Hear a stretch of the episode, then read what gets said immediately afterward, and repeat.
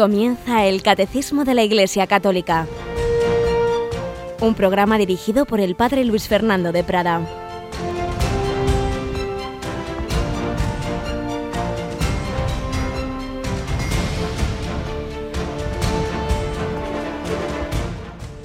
Alabados sean Jesús, María y José. Muy buenos días, querida familia de Radio María. Y ojalá estéis ya en esta Semana Santa viviendo estos sagrados misterios con intensidad, preparándonos al trido pascual, a la celebración de la fiesta principal de nuestra fe, la Pascua. Hoy, martes santo, en Madrid y en muchas otras diócesis se celebra la misa crismal aunque en principio está prevista el jueves santo por la mañana, si lo hará el Papa, si lo retransmitirá Radio María desde Roma, pero eh, en general se, se, adelanta, se adelanta unos días antes pensando en los sacerdotes que ese jueves santo, pues tantas parroquias están tan ocupados que estar por la mañana en la misa crismal, luego por la tarde celebrar los oficios es muy complicado y por eso se suele adelantar dos o tres días. Y como digo, pues en muchos lugares como Madrid se celebra eh, esta mañana a las 12 en la Catedral de la Almudena. Y en cada diócesis pues más o menos también suele ser por las mañanas. Y si podéis os aconsejo que, que acudáis a esas misas crismales tan bellas en que el pueblo cristiano presidido por su obispo celebra esta Santa Misa en la que se consagran los óleos, los óleos de los sacramentos, el de los catecúmenos, el de los enfermos, el santo crisma para la confirmación, para la ordenación sacerdotal, para la, en fin, lo que también el propio bautismo, todos esos óleos eh, a través de los cuales Jesucristo ejerce su sacerdocio en la Iglesia. Martes Santo, día de esta Semana Santa, en la que nosotros seguimos con nuestros ejercicios espirituales intensivos. Tenemos hoy a Yolanda. Buenos días, Yoli. Muy buenos días, Padre. Bueno, acabábamos la semana pasada cuatro tandas de ejercicios y ahora estamos en medio de otra más intensiva todavía, ¿verdad? Sí, la que dirige el padre Oscar Martínez y que estamos ofreciendo desde ayer a las doce y media de la mañana, a las tres de la tarde, a las seis y a las once de la noche. Cuatro, cuatro meditaciones al día, como nos ha dicho Yoli, ya la la, primera va a ser a las doce y media de este segundo día. Comenzó ayer, hoy y mañana, estas cuatro al día. Luego el, sábado santo habrá una a las once de la mañana y el domingo de Pascua terminan estos ejercicios con dos meditaciones por la tarde, a las cuatro y a las seis. No será por falta, desde luego, de meditaciones que uno no puede hacer ejercicios espirituales con Radio María. Uno, luego ya depende de cada uno de vosotros, pues el recogerse, en buscar esos momentos de oración. Lo importante no es oír lo importante es meditar ante el Señor y vivir estos días pues de la manera más recogida posible para contemplando a Cristo aprender de Él y recibir su gracia y su fuerza para amar como Él. Amaos unos a otros como yo os he amado. Y es lo que en tantas de estas historias que recogemos en el primer momento del catecismo aprendemos de tantos cristianos que en el día a día han vivido ese amor que han aprendido de Jesucristo. Así lo vamos también a recoger hoy en nuestro primer comentario.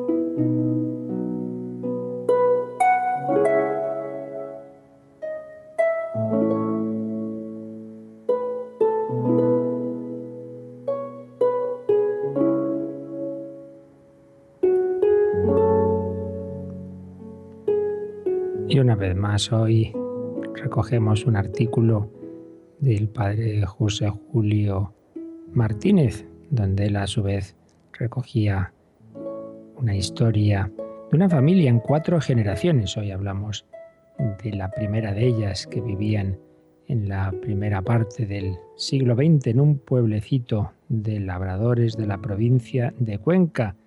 Ahí vivía un joven matrimonio, Domingo y Sinforosa, con sus hijos pequeños todavía. Son buenos feligreses, buenos vecinos para las demás familias. Y Domingo saca algunas horas cada semana para ayudar al párroco como sacristán voluntario y solícito. Hace bastantes años, una viruela mortal y contagiosa invadió el pueblo y causó muchas víctimas. El pánico se apoderó de todos. Procuraban cerrarse en su casa y no tratar con nadie para evitar el contagio. Recuerdo que estamos hablando de hace bastantes años donde no había las medidas sanitarias que tenemos hoy día. El párroco, como auténtico buen pastor, no cesaba de visitar enfermos y moribundos para llevarles los consuelos espirituales, el perdón de Dios y el alimento que da la vida eterna. Domingo lo acompañaba siempre con heroica fidelidad. En una de estas visitas, el moribundo, muy amigo de Domingo, abrió los ojos después de recibir los últimos sacramentos, lo reconoció y le dijo, no quisiera yo salir de este mundo sin despedir con un abrazo a mi mejor amigo de toda la vida. Conmovida ante estas palabras, Domingo se acercó al enfermo y lo abrazó, a pesar del gran peligro de contagio.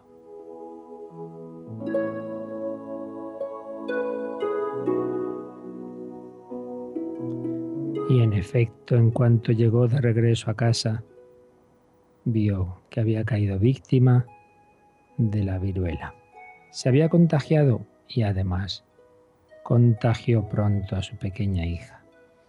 Con todos los medios a su alcance, Sinforosa atendió al marido y a la niña, procurando aislar como pudo al niño Santiago que entonces tenía seis años.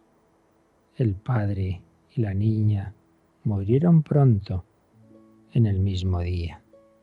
Sinforosa no pudo comunicarse con ningún vecino para pedir ayuda en situación tan grave. Todos estaban ocupados con sus propios enfermos o encerrados en sus casas para impedir que viniera alguien que los contagiara. Entonces ella lavó y preparó para el sepelio a sus queridos difuntos y aguardó a que llegara la noche. Salió de noche por la puerta de atrás y cogió la carretilla que solían emplear para cargar hierba.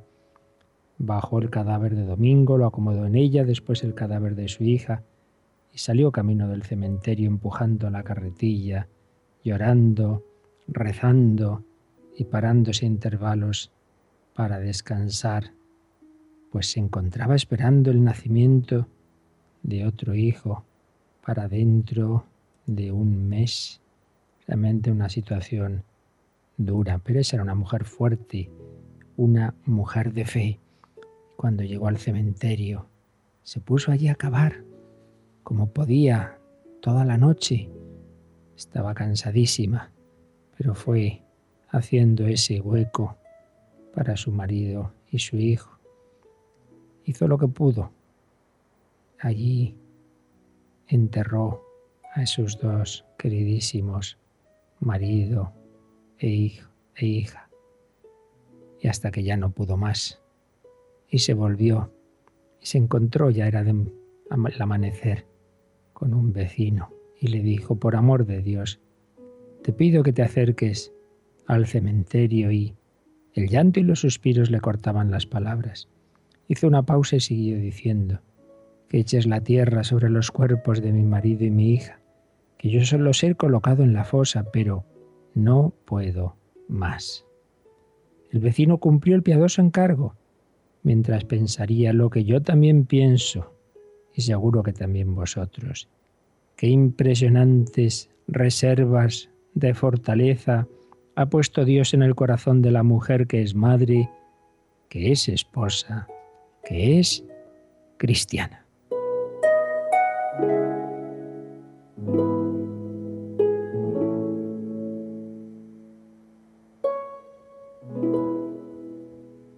Pues sí, qué impresionantes reservas de fortaleza, una historia, dura, humanamente triste, pero a la vez que nos muestra esa fortaleza de la mujer cristiana, mujer de fe, mujer que no se arredra, mujer capaz de esos gestos heroicos que no seríamos capaces muchos pero el Señor da fuerza cuando llega el momento. Pues demos gracias a ese Jesús que se levantó una y otra vez en su via crucis, que no se quedó caído, que llegó hasta la cruz, que resucitó y que hoy nos da la gracia, la fuerza de su espíritu para también nosotros cumplir nuestras obligaciones, amar como Él nos ha amado.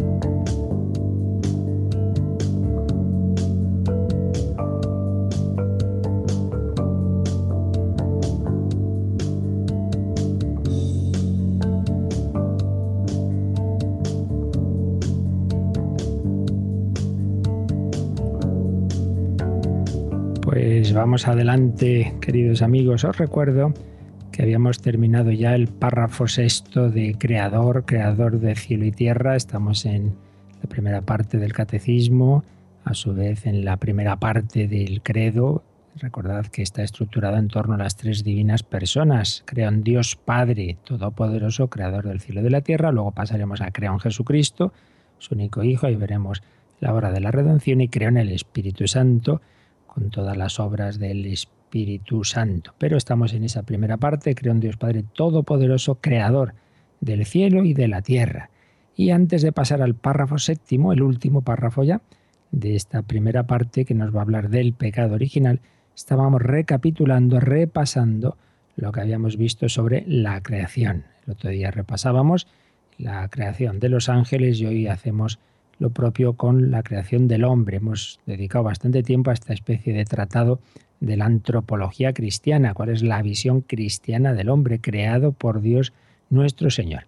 Y este repaso, este resumen, lo hicimos en primer lugar con los propios números de resumen que el catecismo nos ofrece al, acabar cada apartado, pero lo estábamos haciendo también, hemos comenzado a hacerlo el último día, con el Yucat, este catecismo para jóvenes, que está hecho en referencia al catecismo mayor, pero bueno, con otras palabras, con otras expresiones, lenguaje muchas veces más juvenil, está hecho para jóvenes, como digo, más asequible, y bueno, nos viene a decir lo mismo que ya hemos visto, pero nos viene bien darle este, este repasito y así una, una, síntesis o visión de conjunto de lo que hemos ido viendo con detalle, pues ahora de una manera rápida, no, obviamente no volvemos a volver a explicar cada uno de los conceptos, ya lo hemos hecho, pero sí nos viene bien, como digo, una visión de conjunto para que cada vez se nos quede más pues toda esta doctrina salvífica, todas estas palabras que la Iglesia sintetiza, que vienen de la Escritura, que vienen de la tradición,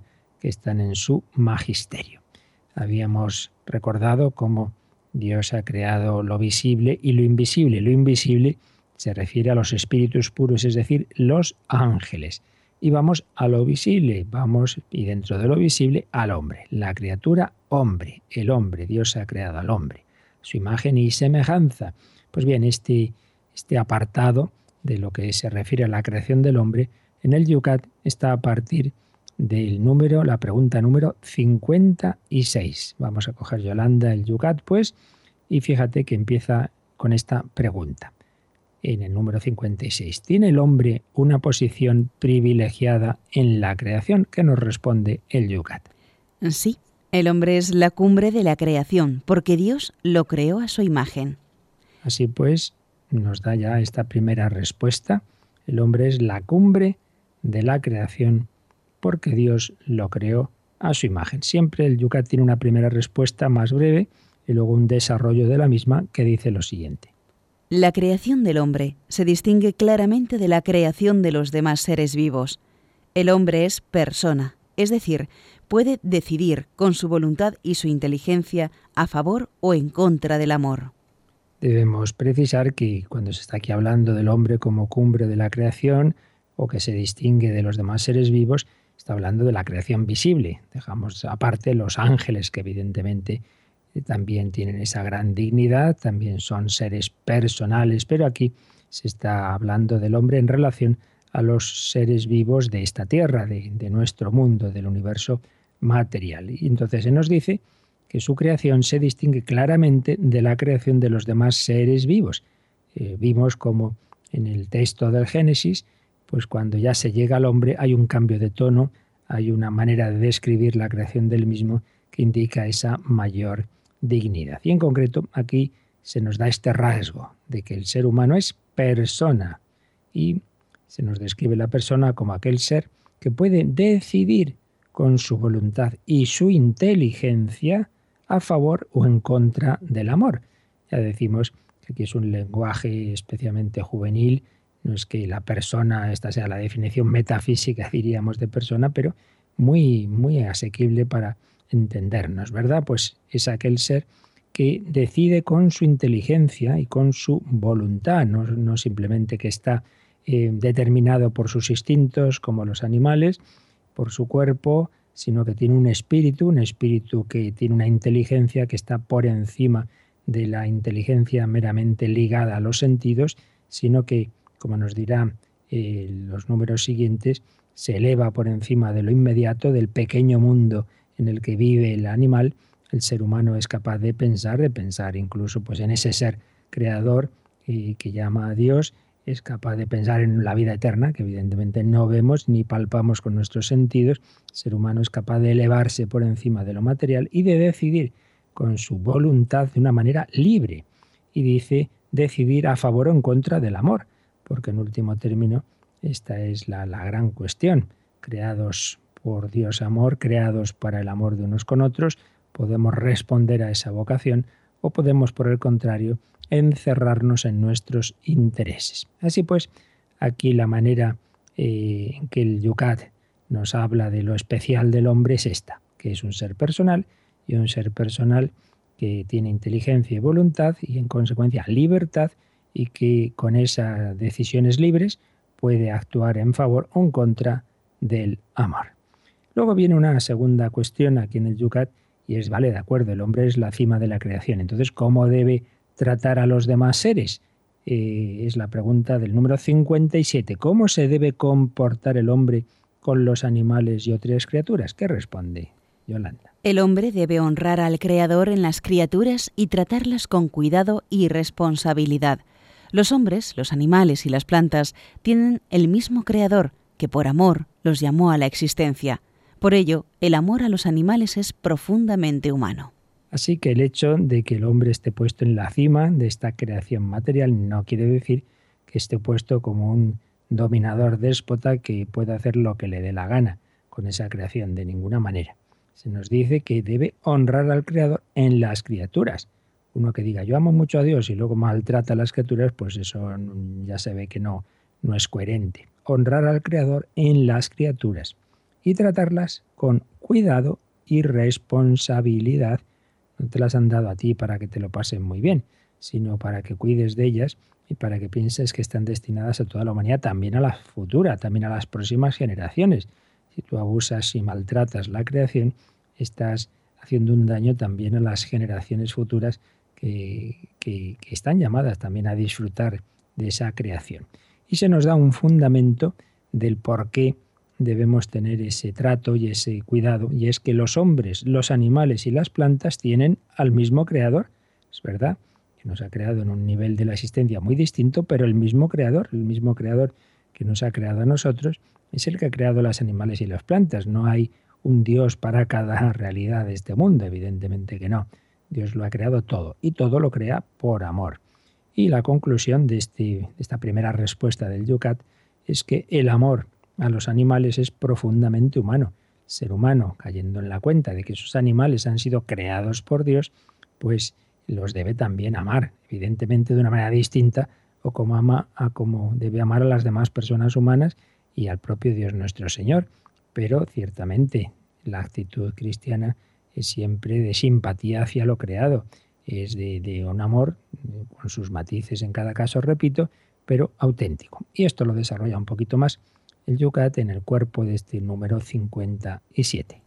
Si bien le está permitido al hombre aprovechar y comer plantas y animales, no le está permitido, sin embargo, torturar a los animales o mantenerlos de forma impropia a su especie. Esto contradice la dignidad de la creación tanto como la explotación de la tierra a causa de una codicia ciega. Como veis aquí, se nos dan unos criterios eh, que vemos que están a, a distancia de dos extremos, como tantas veces ocurre.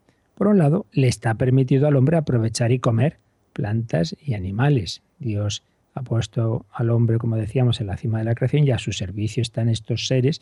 Por tanto, puede, puede dominarlos, debe hacerlo y puede usarlos para su servicio. Entonces, en este sentido, el, el, planteamiento cristiano no es ese tipo de ecologismo en el que no se puede tocar un ser vivo. También esto se da en algunos planteamientos orientales, no se puede ni, tocar ningún ser vivo, no podemos alimentarnos de ningún animal. No, eh, eso, eso no es, no, no es lo de lo que estamos hablando. Pero eso sería un extremo, no poder usar de manera recta para la alimentación, para la medicina, los, eh, los, las demás criaturas de este mundo. Pero el otro extremo es pues hacer sufrir sin necesidad, ese torturar a los animales o mantenerlos de forma impropia a su especie.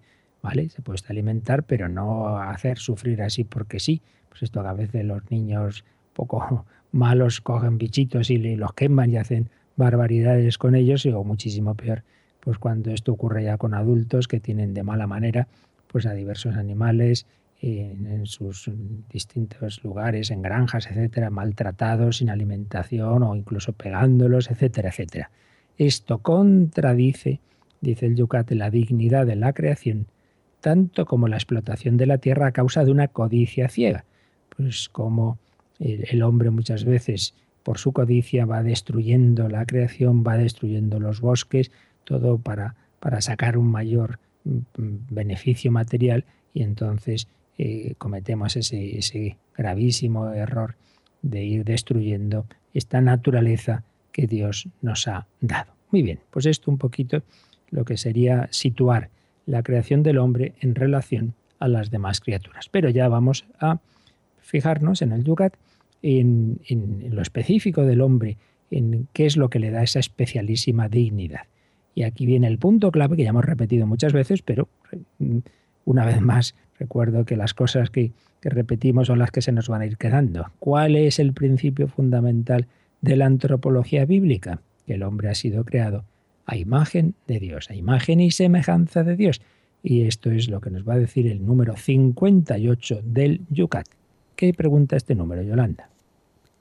¿Qué quiere decir que el hombre ha sido creado a imagen de Dios? Esa es la pregunta y la primera respuesta es... A diferencia de los seres inanimados, de las plantas y de los animales, el hombre es una persona dotada de espíritu.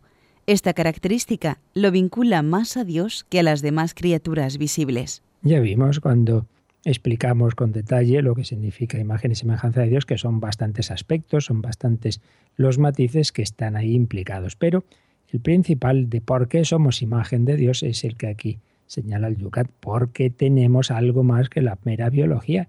Tenemos un espíritu, un alma espiritual que Dios crea inmediatamente para cada ser humano y que le vincula especialísimamente a Dios más que a todas las demás criaturas visibles.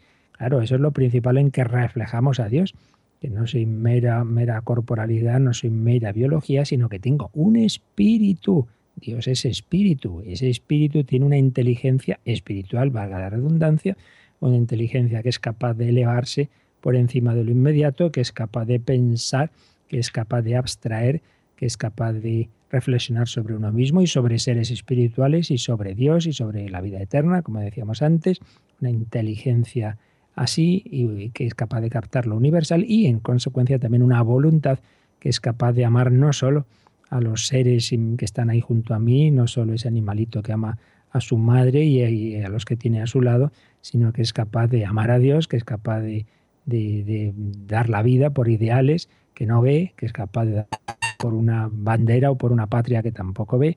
El ser humano tiene un espíritu, un espíritu que lo vincula más a Dios que a las demás criaturas visibles. Fijaos esta afirmación, este, esta característica de tener ese espíritu nos une más a Dios que a las demás criaturas visibles. Y así vemos, los santos son personas totalmente unidas a Dios y son capaces de perder la vida y de, sacrificarse y, ser conscientes de que pueden dejar, pues como tantos mártires que han dejado familiares aquí, eh, que, se perdían a su esposo o a su padre, etcétera, porque su alma estaba más unida a Dios que a ellos mismos. Esto es lo, lo grande del ser humano, que como nos dice Jesús, no temáis a los que pueden matar el cuerpo y no pueden matar el alma. Tenemos un alma espiritual, un espíritu. Y esto lo desarrolla el Yucat en el cuerpo de este número 58, donde nos dice lo siguiente. El hombre no es algo, sino alguien. Al igual que decimos que Dios es persona, también lo decimos del hombre. Un hombre puede pensar más allá de su horizonte inmediato y evaluar toda la amplitud del ser. Puede incluso conocerse a sí mismo con una distancia crítica y trabajar en sí mismo. Puede percibir a otros como personas, captar su dignidad y amarlos. Entre todas las criaturas visibles, solo el hombre es capaz de conocer y amar a su Creador. El hombre está destinado a vivir en amistad con Él. Aquí, como veis, ha hecho un desarrollo muy bello de lo que implica el tener ese espíritu. Nos hace primero esta afirmación, el hombre no es algo, sino alguien. No somos una cosa, no somos un mero animal, somos alguien con un nombre propio. Cada ser humano es único e irrepetible. Por eso las biografías de cada uno pueden ser tan distintas, por eso se hacen biografías de personas concretas, mientras que no creo que nos encontremos por ahí libros que nos cuenten la biografía de la foca Winnie que hizo no sé qué y de aquel otro animal que hizo no sé cuántos, no, porque los animales si hacen algo especial es en cuanto son amaestrados y guiados por el hombre, pero no desde luego por su propia naturaleza, mientras que el ser humano con su inteligencia, con su voluntad, es capaz de acciones absolutamente únicas e irrepetibles, es capaz de lo mejor y de lo peor. Biografías de, de grandes santos y también de grandes seres que han llevado a la humanidad a las guerras mundiales o a, o a otro tipo de desastres, ¿no? Porque el ser humano tiene esa capacidad. Somos no algo, sino alguien. Y al igual que decimos que Dios es persona, y para ser más precisos que es un ser personal, tripersonal, tres personas divinas, también lo decimos del hombre. Y entonces aquí pues da algunas características eh, propias de ese espíritu humano.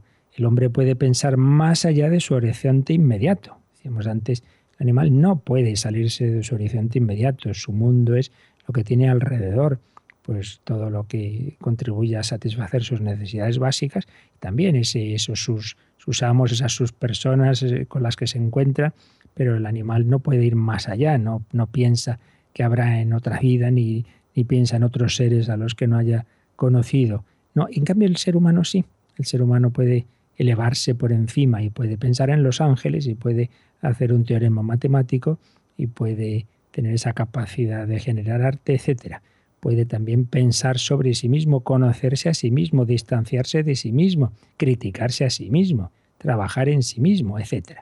Puede percibir a otros como personas, captar su dignidad y amarlos. Y finalmente se nos dice, entre todas las criaturas visibles, visibles, no nos olvidemos que además están los ángeles invisibles, entre todas las criaturas visibles, solo el hombre es capaz de conocer y amar a su Creador. Aquí es donde viene el punto supremo de diferencia entre el hombre y las demás criaturas. El hombre es un ser religioso que puede amar a un ser espiritual, como es Dios, mientras que todos los demás están ligados a lo que ven, a lo, sensible. Como Dios no, no le vemos, no se nos ha hecho sensible, solo con un alma espiritual, con un espíritu, podemos amarle, podemos orarle. Y una Santa Teresa tiene con Jesucristo una relación, pero vamos, mucho más intensa y amorosa que pueda tener una esposa con su esposo al que está viendo, porque, porque ciertamente en, en, el espíritu humano puede producirse esa unión de los espíritus por la gracia de Dios, claro.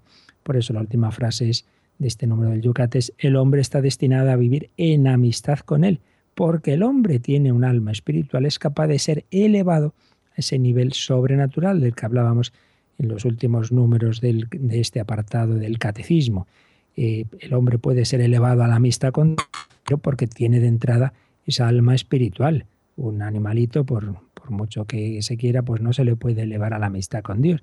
No puede ser amigo de Dios, no puede rezar, no puede recibir la comunión, no, no, porque no tiene esa alma espiritual que es capaz de entrar en la relación con Dios. Solo el hombre es capaz de conocer y amar a su Creador. El hombre está destinado a vivir en amistad con Él, en amistad con Él.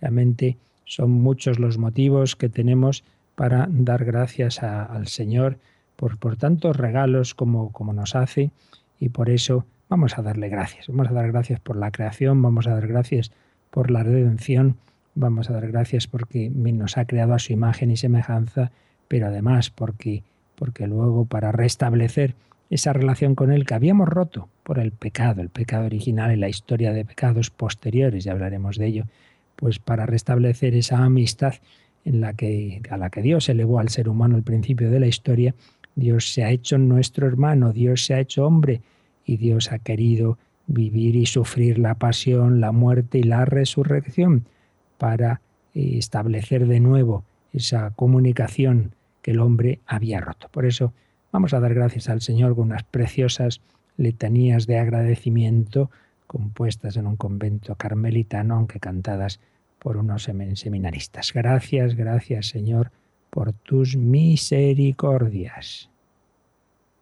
Gracias Señor por tus misericordias, que me cercan en número mayor que las arenas de los anchos mares y que los rayos de la luz del sol. Porque yo no existía y me creaste, porque me amaste sin amarte yo. Porque antes de nacer me redimiste Gracias,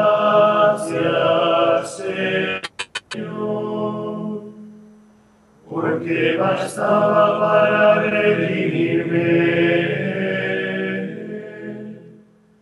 un suspiro, una lágrima de amor, y me quisiste dar toda tu sangre.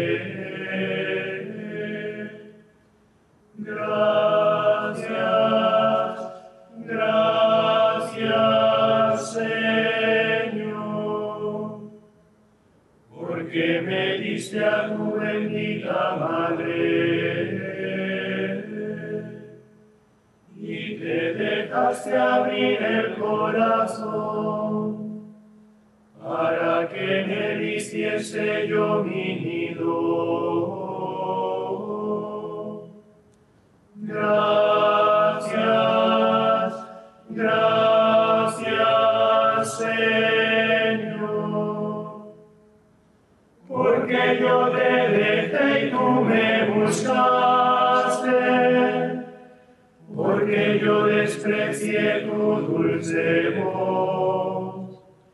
y tú no desprecias de mis miserias.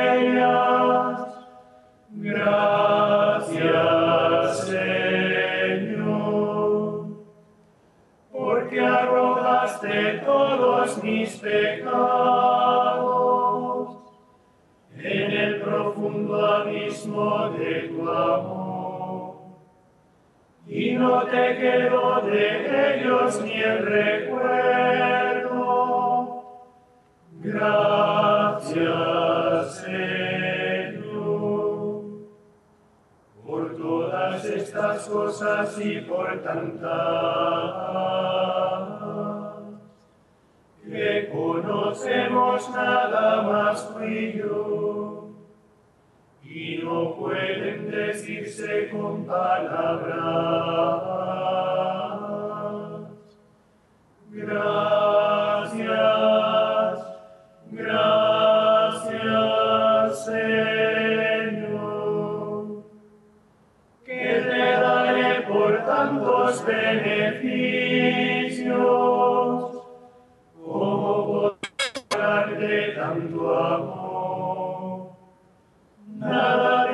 Señor, y nada puedo, mas quisiera desde hoy.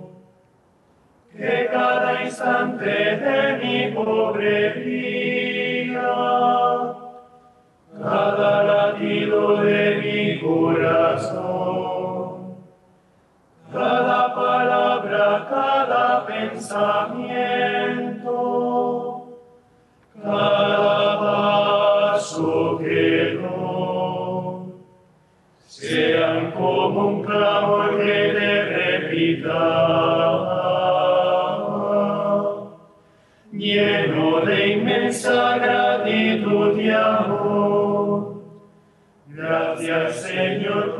tus misericordias. Gracias, gracias Señor. Están escuchando el Catecismo de la Iglesia Católica con el Padre Luis Fernando de Prada.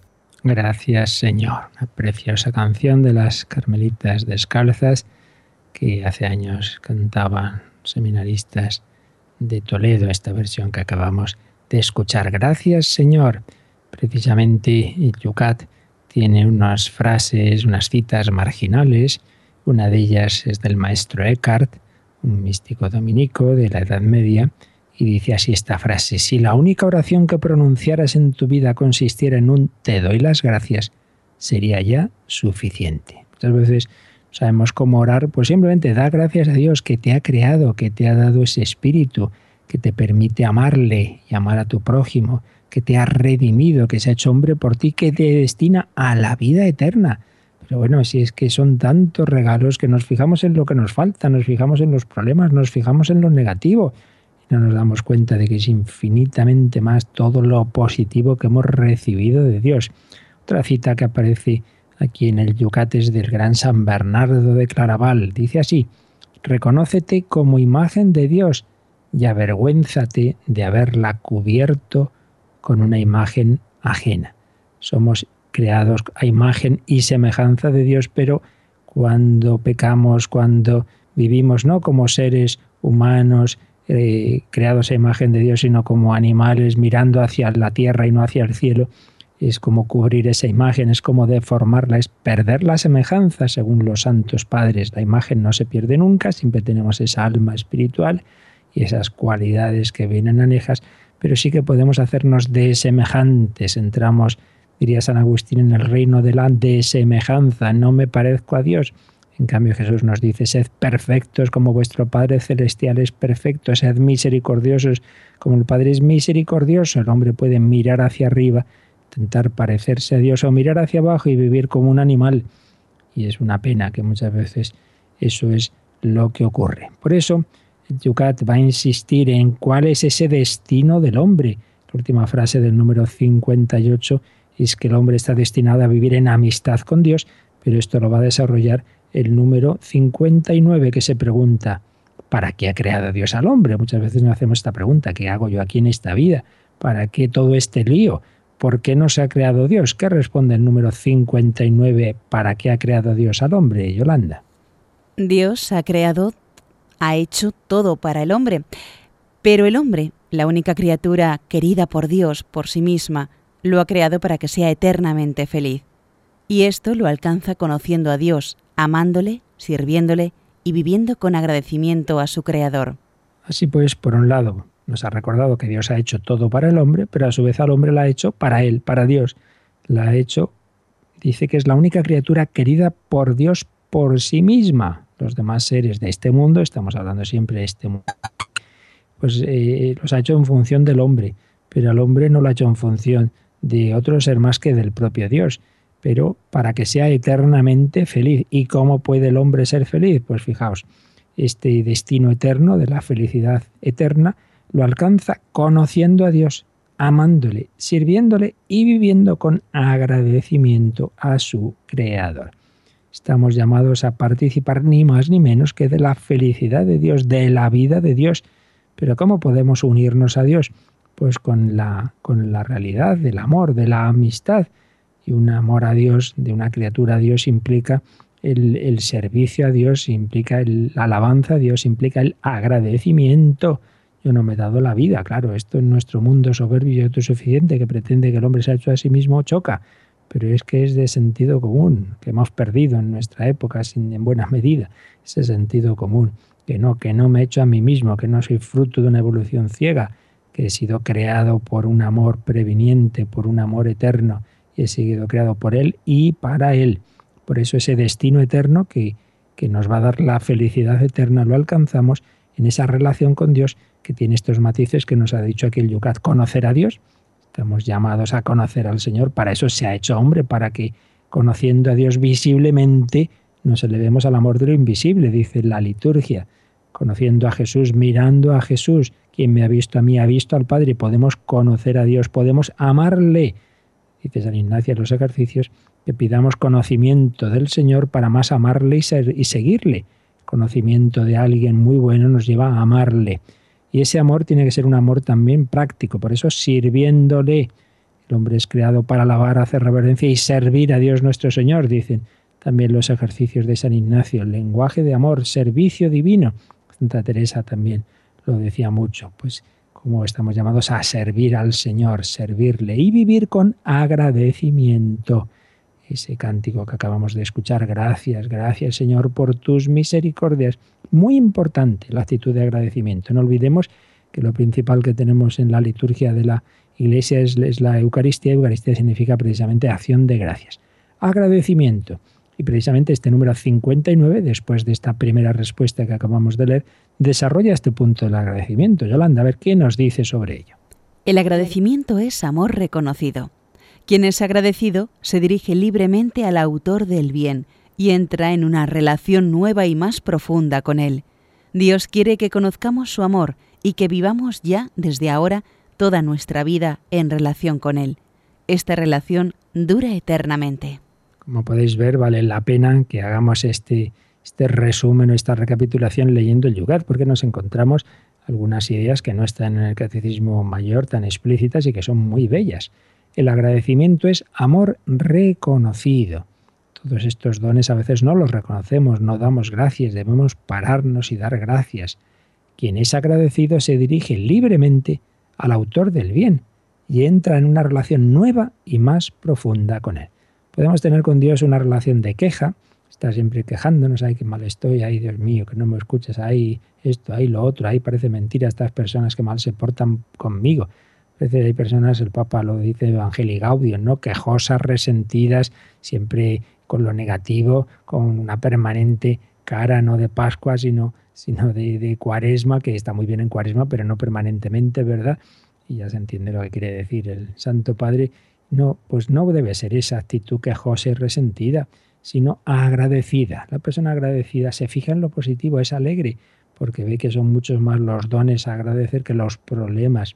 Dios quiere que conozcamos su amor y que vivamos ya desde ahora toda nuestra vida en relación con Él. Estamos llamados a la vida eterna, es decir, una relación personal de amistad con Dios para la eternidad, pero esa, esa eternidad empieza aquí. Lo dice el Evangelio, sobre todo el de San Juan ya aquí empieza la vida eterna, porque la vida eterna no quiere decir simplemente tras la muerte, sino que es la vida de Dios, la vida con Dios, y la vida con Dios empieza aquí, por lo que llamamos la gracia de Dios.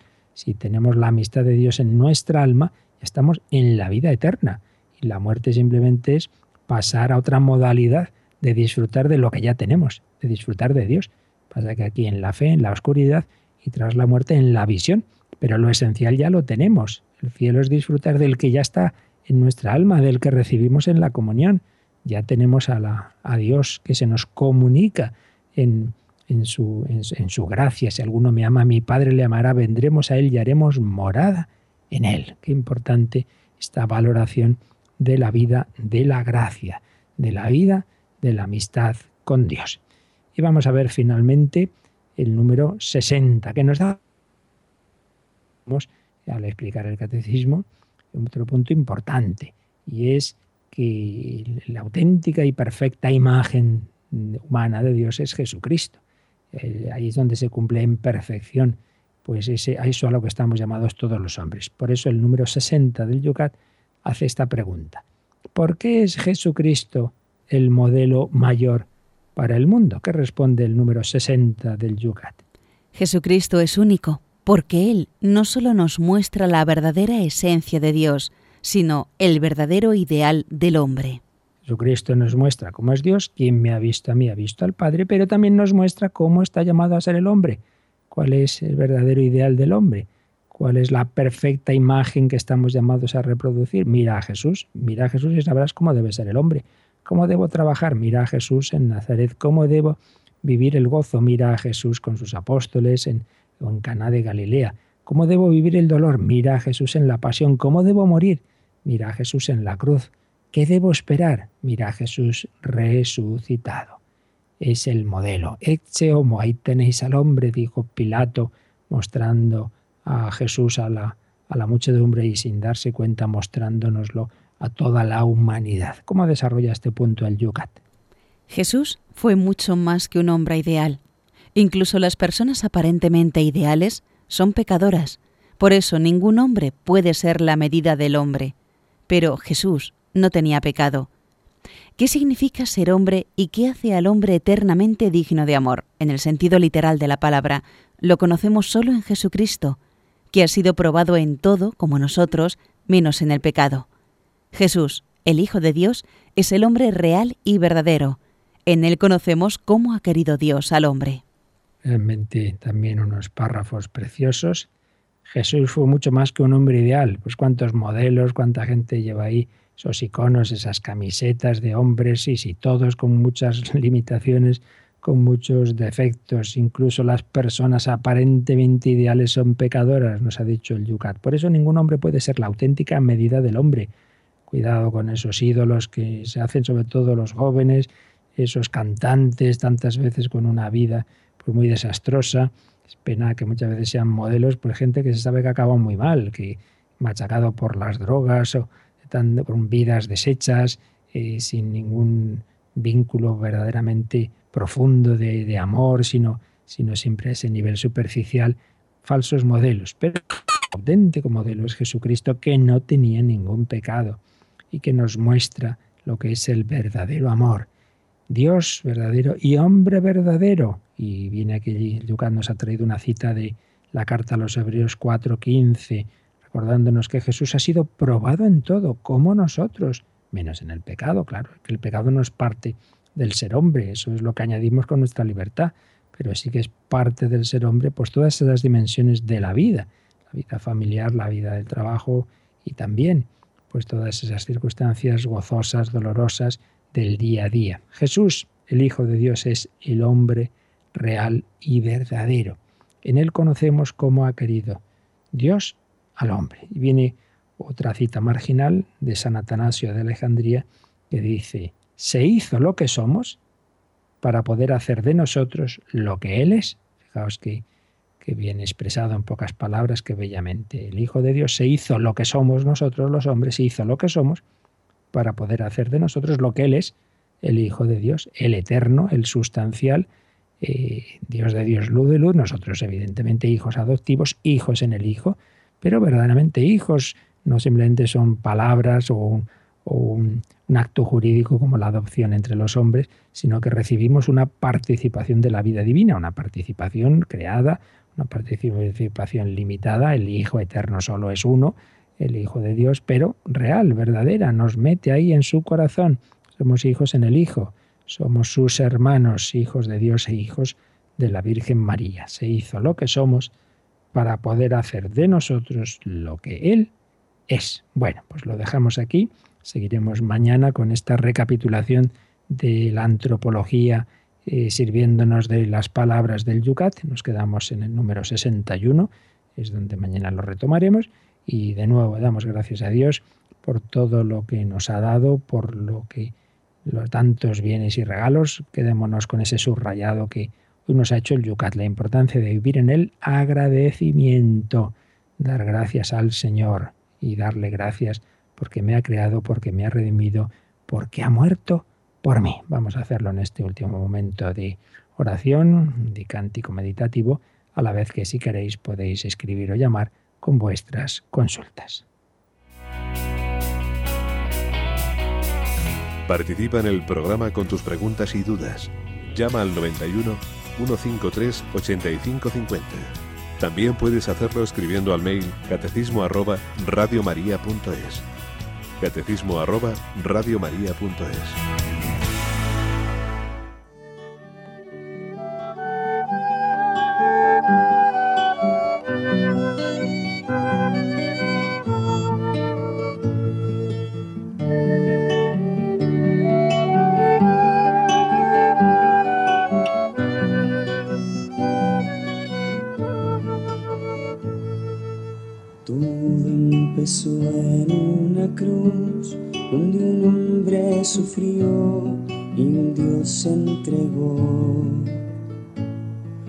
Silenciosa la muerte llegó, extinguiendo la luz que en un grito se ahogó.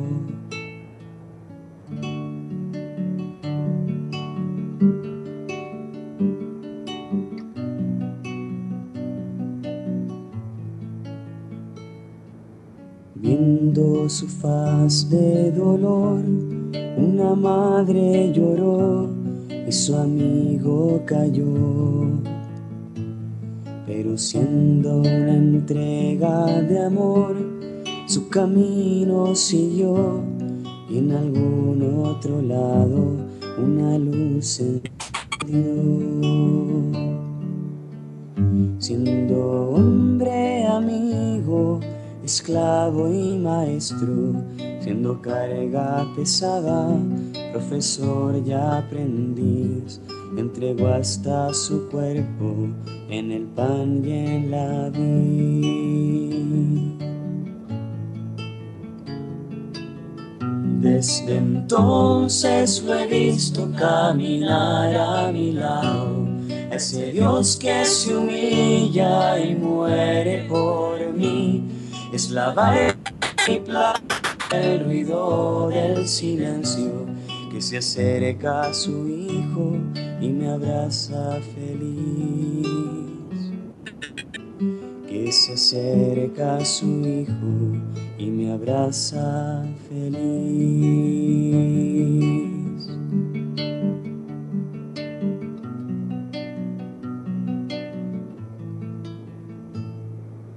Viendo un humilde calvario con rostro cansado soporta la cruz. Y al verme rezando a sus pies, se olvida de él, me toma en sus brazos y me acoge otra vez. Siendo fuego paloma, el agua y el viento, siendo niño inocente Padre y Pastor, hoy acepta mi ofrenda, es mi vida, Señor.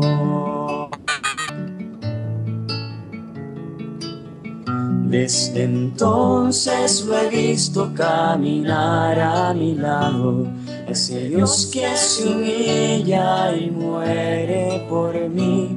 Es la en mi playa el ruido del silencio que se acerca a su hijo y me abraza feliz. Desde entonces lo he visto caminar a mi lado. El Señor camina con nosotros, nos acompaña, nos quiere llevar a nuestro destino eterno. ¿Tenemos alguna llamada, Yoli? Sí, nos ha llamado José de Madrid y dice que él visita diariamente al Santísimo, bueno, o por lo menos asiduamente, y que últimamente le pasa que tiene pensamientos pues malísimos, que, o incluso de cosas que, que él ha hecho mal, con lo cual sale de la visita compungido. Entonces, ¿qué, qué puede decirle? Bueno, no hay que asustarse, es normal. Muchas veces precisamente cuando nos paramos, cuando nos quedamos en silencio, es lógico que en esos momentos nos vengan posibles pensamientos cualquier tipo, ¿no? Está uno en una actividad que le absorbe, pues no le da tiempo a que le vengan esos pensamientos, no, no es psicológicamente, digamos, el momento, pero cuando uno se para es fácil que te vengan. Entonces esos pensamientos pueden ser simplemente, bueno, pues que uno tiene ahí en su subconsciente o también puede ser tentaciones, que duda cabe. Entonces no hay que dejar de hacer oración porque nos vengan esos pensamientos. Sería como si dos personas están hablando y hay un perro ladrando y ay, cómo nos molesta ese perro y, ya se, fijan más en el perro que pues, deja al perro que ladre, tú sigue adelante en tu conversación. Pues yo le diría lo mismo, que siga con su oración, que aunque le venga todo eso, que lo rechace, que diga, no, yo dejar de lado, no hacer caso, no hacer caso a esas cosas que nos vengan y luchar contra lo que pueda. Claro, habría que ver, aquí yo no puedo saber el detalle, ¿no? De por qué todos esos pensamientos le dejan triste, etcétera, pero en cualquier caso, la idea, digamos, clave es que no, que no dejemos de hacer cosas buenas, en concreto de hacer oración, de hacer una visita al Santísimo, por el hecho de que hay muchas veces, sea por causas naturales o por una tentación del maligno, nos puedan venir, nos, se nos puedan presentar esos malos pensamientos que no eres tú, Tú, tú, no eres lo que te viene, eh, como, no, como yo no soy el perro que ladra. Nos vienen pensamientos, bueno, pues ya está. Intenta dejarlos de lado, no darles mayor importancia, rechazarlos. No decimos que no tenga tentaciones, sino no nos dejes caer en la tentación. Pues sin preocuparse, sin agobiarse de lo que nos viene, seguir adelante con nuestra oración. Bueno, tenemos que dejarlo aquí ya. Seguimos mañana. Eh, este repaso, esta recapitulación del Tratado de la Antropología desde el Yucat. Que paséis un feliz martes santo. recuerdo que a las doce y media tenemos una nueva meditación de nuestros ejercicios espirituales intensivos. La bendición de Dios Todopoderoso, Padre, Hijo y Espíritu Santo, descienda sobre vosotros. Feliz día de Semana Santa.